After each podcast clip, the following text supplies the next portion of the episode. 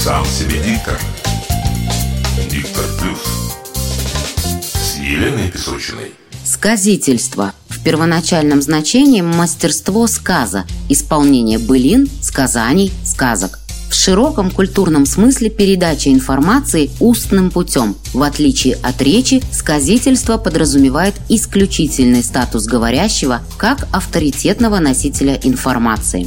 Для современного сказительства используют англицизм storytelling, коммуникационный, эстрадный, психотерапевтический и маркетинговый прием, использующий медиапотенциал устной речи. История – это сильный коммуникативный инструмент. Если вы задумались о сторителлинге и хотите стать рассказчиком, это отличная идея в современном цифровом мире, потому что через истории можно воздействовать на людей, объяснить что-то сложное простыми словами на понятных примерах. Истории помогают усилить вашу мысль и донести главный посыл. В этом выпуске подкаста я расскажу вам, как вырастить в себе рассказчика.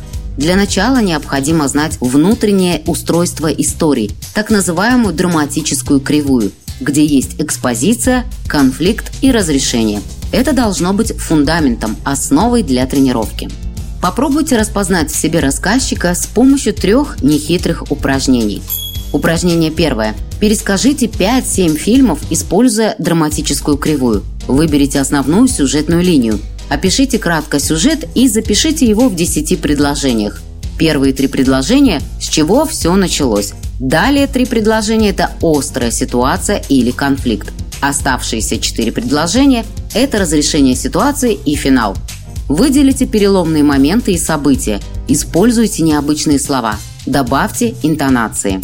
Во втором упражнении расскажите друзьям о том, как вы провели выходные или отпуск. Обязательно постарайтесь рассказать так, чтобы ваша история была историей, а не перечислением сухих фактов. Примените принцип драматургического построения.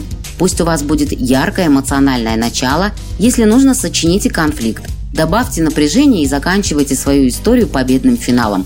Расскажите сначала ее себе, а потом двум-трем друзьям. Но вот врать не надо, это чувствуется сразу. Упражнение третье. Напишите короткий рассказ на тему «Мой первый кулинарный опыт». Как вы уже знаете, написать надо как историю, которая покажет, как и при каких обстоятельствах это произошло, почему вы решили подойти к плите, какие были казусы во время готовки и что в итоге получилось. Добавьте немного юмора, диалога с самим собой, реакции дегустаторов и свои итоговые ощущения. Используйте эти три упражнения, чтобы научиться сторителлингу и сделать воздействие истории на слушателя более эффективным.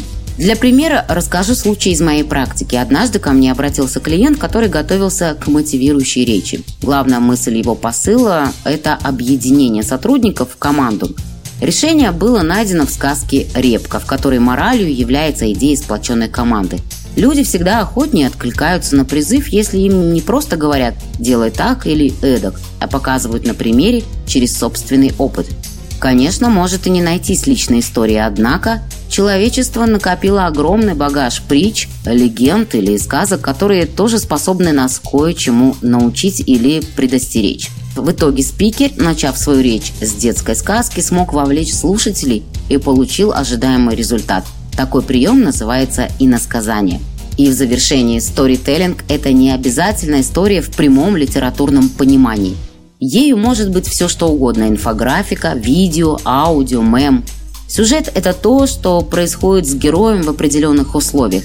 Требований к тому, каким должен быть хороший сторителлинг, существует много, этому даже учат в вузах. Но чтобы получить базовое понимание, есть и более быстрый путь. Например, почитать книги Юргена Вольфа или Аннетт Симмонс. И всегда важно помнить, что историю рассказывать нужно не ради рассказа, а для передачи основной идеи или морали. Если ее нет, история окажется не в тему.